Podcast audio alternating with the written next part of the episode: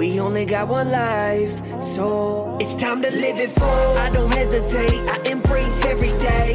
Cause we only got one life, so it's time to live it full. It's not about trying to achieve more again, but rather how to lose and let go. Let me explain. Once you let go of all things that aren't significant, you'll be left with everything that is truly important. I'm living everyday life with a purpose. Living everyday life with a purpose. This is another episode of the podcast. Live it full.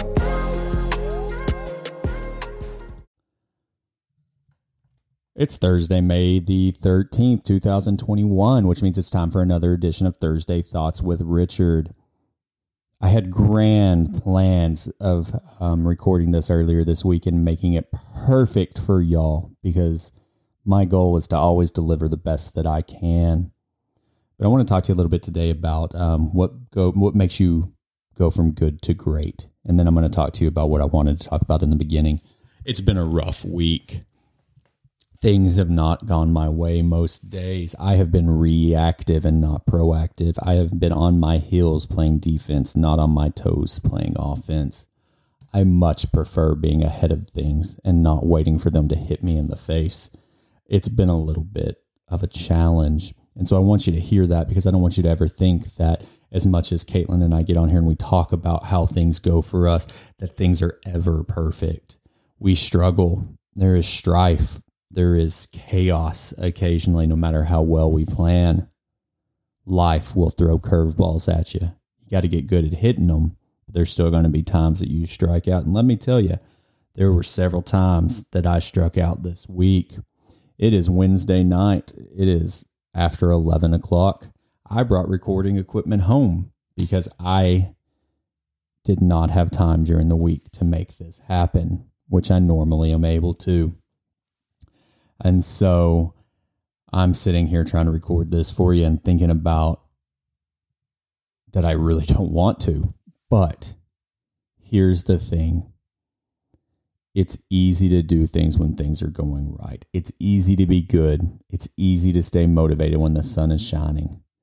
It's when darkness reigns and things don't go your way. Are you still doing the things that you need to do? So I made a commitment to do two podcasts a week. And I'm not going to shirk on that. I would rather not be right now. And I just want to tell you that because that's the reality of it. But the, what I have found in life, what makes you great versus just being average is consistency. It's the secret sauce to success. It's what everyone looks for and few people find. Because, like I said, it's easy to be motivated and put on your running shoes when the weather's nice, but when that wind is blowing from the north and there's a little bit of rain and it's cold, those are the days you don't want to run, but you want to know what the successful people do, the people who are at the top of their game, who are the best. They do it anyways. And so, with that being said, if you want to know the secret to success, it's doing it consistently every day regardless of how you feel. You actually make the most strides when you don't feel like it for whatever reason. But that is what will separate you from the other. So if you're sitting there in your life and you're wondering, like, man, why can't I get ahead? Why is this happening to me? I want you to look at it. Are you doing the things that you know you have to do consistently? Or are you doing them just when it's convenient? Being uncomfortable is part of this. Being in a spot that makes you physically and mentally uncomfortable is paramount to your success. But all right, that was enough of a tangent for you. I just wanted to talk to you a little bit about that and explain why I'm recording this podcast when I am, even though I don't really feel like it, because I want to share things with y'all, regardless of how I feel. Anyway, so what I want to talk to you about today is from Matthew 25, verses 14 through 30, you will know it as the parable of the talents or the parable of the bags of gold. I'm going to read it and I'm going to give some commentary as I go through because this is what I want to share with you because I think that it hits on faith and finance, which are half of our the things that we consider most important to us in our lives. But again, it was it'll be like a man going on a journey who called his servants and entrusted his wealth to them. To one he gave 5 bags of gold, to another 2 bags, and to another one bag, each according to his ability. Now, that's an important thing because they each had different, varying levels of gifts. We all have different skills. We all have different abilities. We're all born in different situations with familial connections, possibly where we could go to school, where we're born in the world. Those things are different. We all have different abilities that we come from and that God has given us in those gifts. Anyways, then he goes and he went on his journey. The man who received five bags of gold went and w- went at once and put his money to work and gained five bags more. So also the one with two bags, and he gained two more. But the man who had received only one bag went off, dug a hole in the ground, and hid his master's money.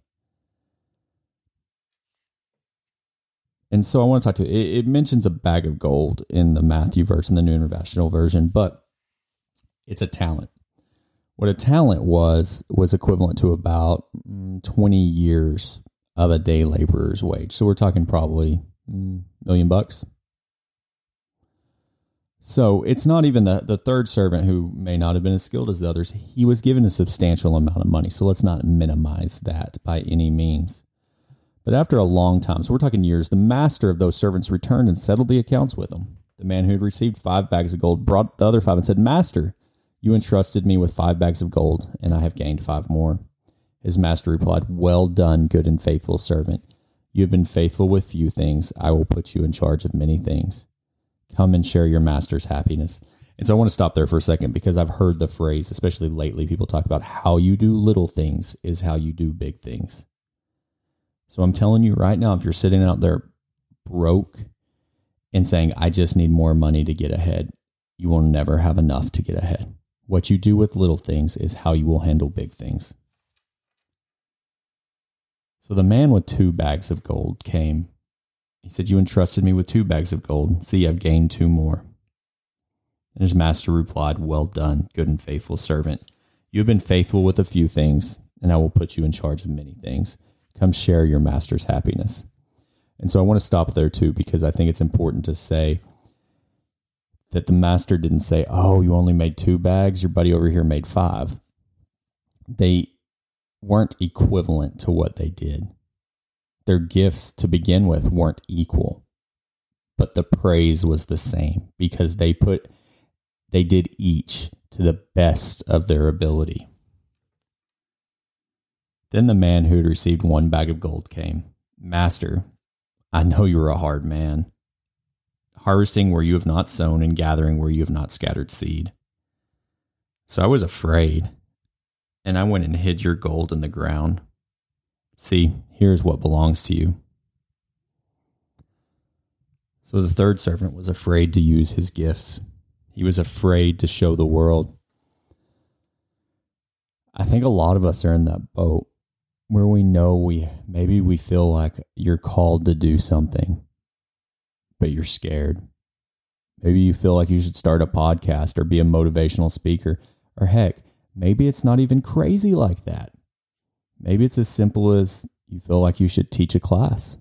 Maybe it's Sunday school. Maybe it's church. Maybe you should write a book. But do you feel called to do something that scares you?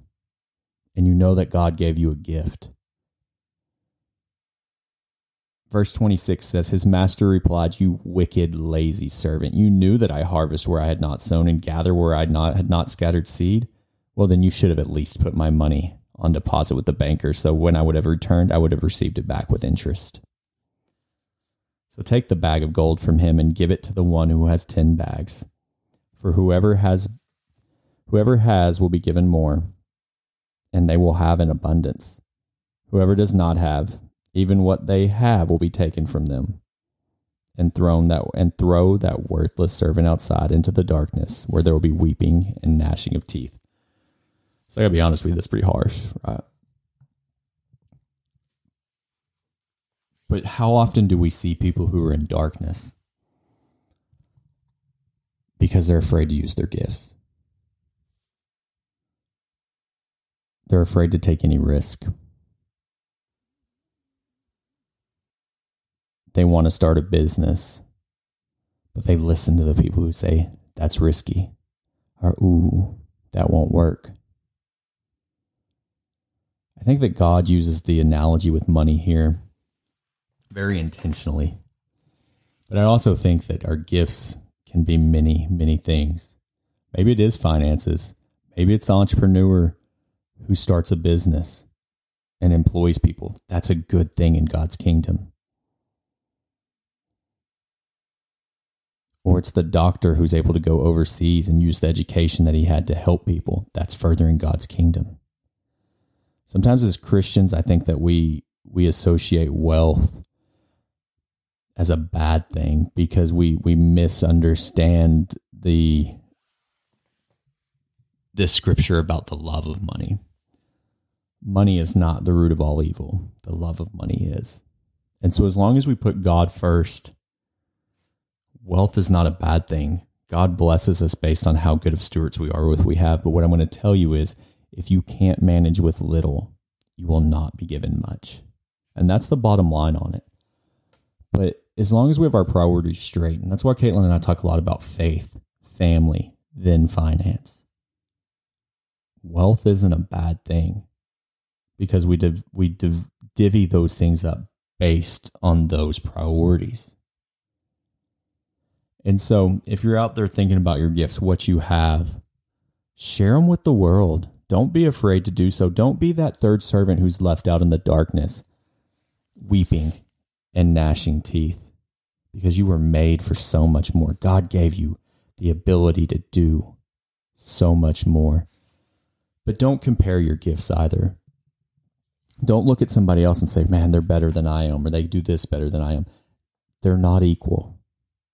But it's about using the gifts that you were given to the best of your ability. Just something to think about. Be consistent. Use your gifts and live it full. You just listened to this entire episode. That means you gained some type of value.